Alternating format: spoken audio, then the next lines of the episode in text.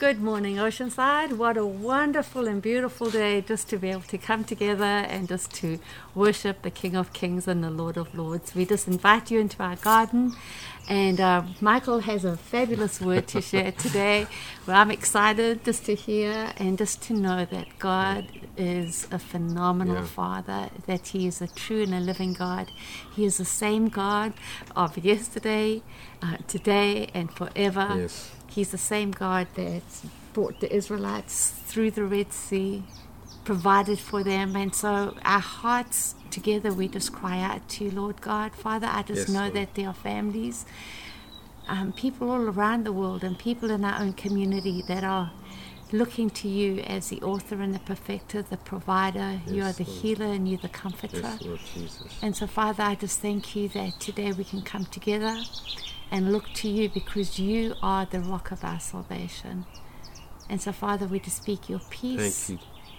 And we speak your healing where healing is required and your strength into every household and into every family. And I just pray that you would just bring peace and comfort to Mike as he brings the word with such power today in Jesus' name. Amen. Amen. Amen. Good morning, Oceanside.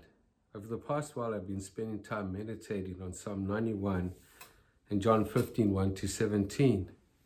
These are two amazing passages. One speaks of abiding under the shadow of the Almighty, another abiding in the vine.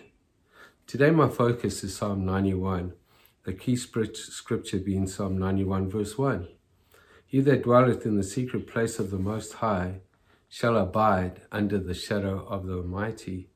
It is interesting to note that the shadows are often related to dark places that should be avoided, but without light it is impossible to cast a shadow. And the light that creates a shadow of the Almighty is the very presence of God. And when we look at a shadow, we know that the source is near.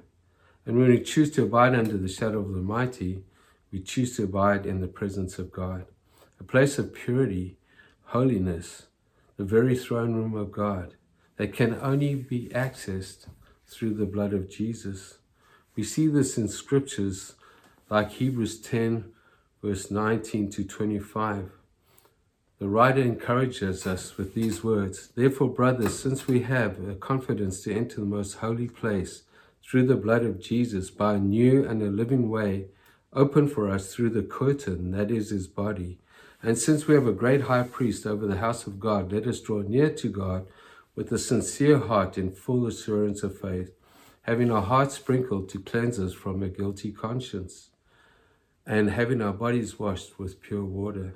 Let us hold unswervingly to the hope we profess, for he who promised is faithful. And let us ha- consider how we can, may spur one another on to Lord, towards love and good deeds.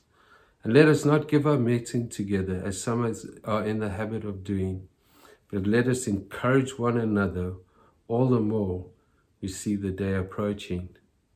It is interesting to note that Psalm 91 has no author mentioned. Scholars believe that Psalm 91 was either written by Moses or David. Both of these men were passionately in love with God and pursued God throughout their lives, and as a result, had many divine encounters with Him. Today, we will look at an example of this in the life of Moses in Exodus 33 and 35. At a later state, we will look at the life of David. Psalm 33 7, picking up there. Now Moses used to take the tent and pitch it outside the camp, some distance away, calling it the tent of meeting. Anyone inquiring of the Lord would go to the tent of meeting outside the camp. And whenever Moses went out to the tent, all the people rose and st- stood at the entrances of their tents, watching Moses until he entered in. And as Moses went into the tent, the pillar of cloud would come down and stay at the entrance while the Lord spoke to Moses. Whenever the people saw the pillar of the cloud standing at the entrance of the tent, they stood and worshipped, each at the entrance of his tent. And here's the most beautiful thing. And whilst they were doing that, the Lord would speak to Moses as a man speaks to his friend. No other person in the Bible was all, ever called the friend of God. Why Moses? It wasn't because of his gifting or his anointing. There are many gifted and anointed people in the world. I believe it was because of his humility. Moses was totally dependent on God. And as a result, he spent time with God. And to do so, he created a space, a tent of meeting outside of the camp. He put aside the business of, of life and made time with his God. No other person in the Bible was called a friend of God. Why Moses? It wasn't because of his calling and gifting or anointing. There were many gifted and anointed people around. I believe it was because of his humility. Moses was totally dependent on God. And as a result, he spent time with God. And to do so, he created a tent of meeting out of the camp. He put aside the busyness of life and made time with his God the first priority, and not simply an add on to his daily life. As Moses said to the Lord, You have been telling me to lead these people, but you have not let me know whom you will send with me. You have said, I know you by name, and you have found favor with me.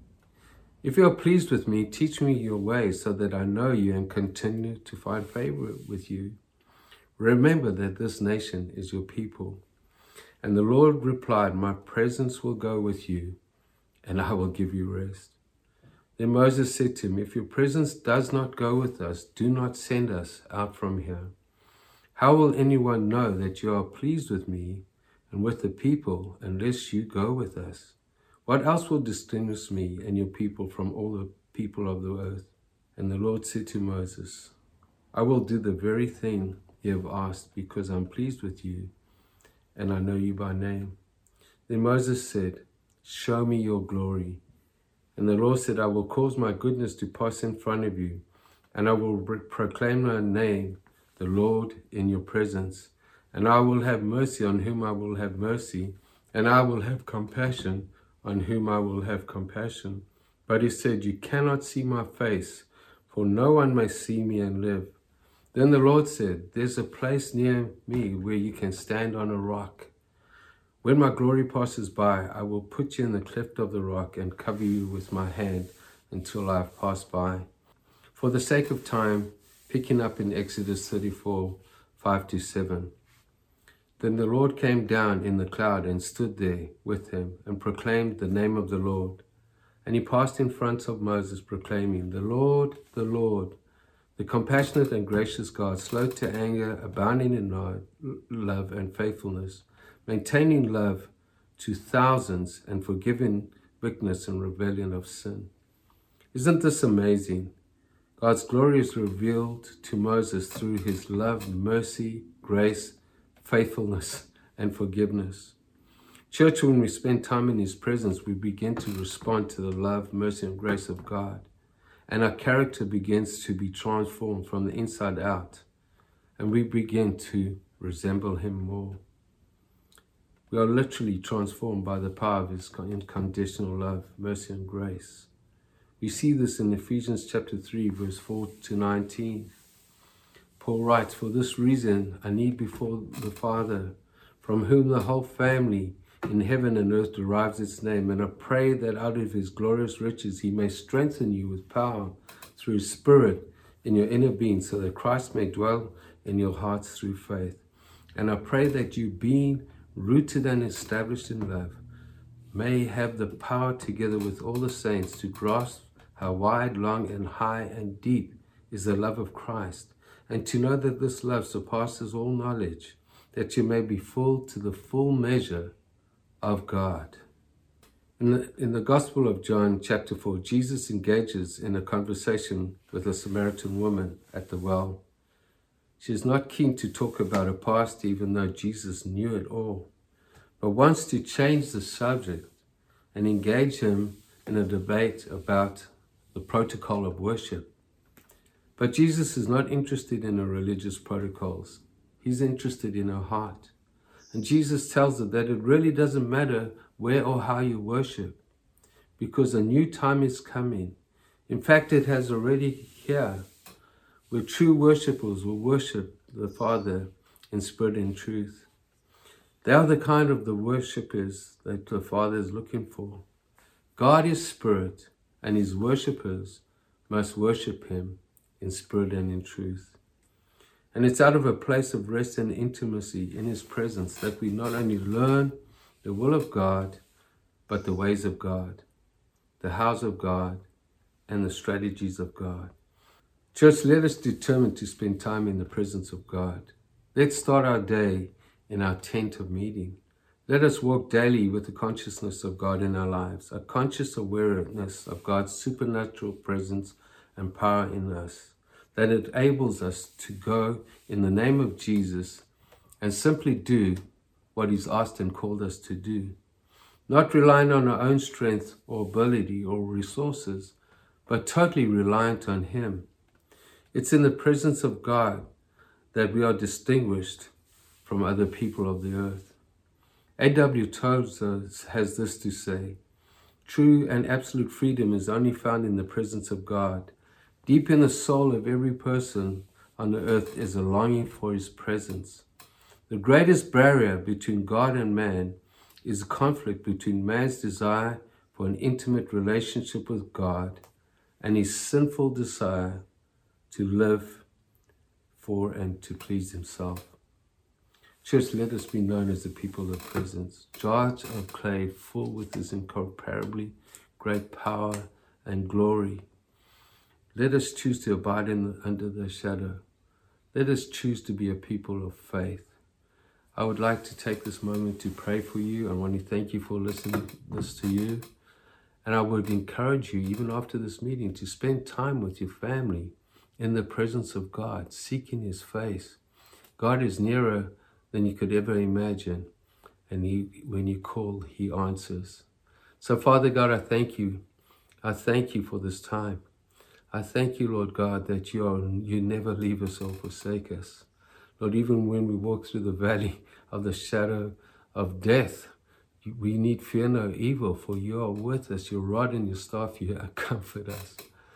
And Lord, I thank you, Lord God, that as we call unto you, you answer us and you show us the great and unsearchable things we do not know. And there are many things like that, Lord God. So I pray, Lord, that we will call unto you and Lord, we will make space in your presence for you to answer and show us the highways of God. Lord, I pray a blessing over every person listening, a blessing over, home, uh, Oceanside Church, Lord God. Lord, I pray for your, camp, your angels to encamp around us all, Lord God. And I pray for a boldness to be a witness to our neighbors and our friends, Lord God. And I thank you in Jesus' name that you have brought us together as a community for such a time as this. Amen and amen. Thank you, church.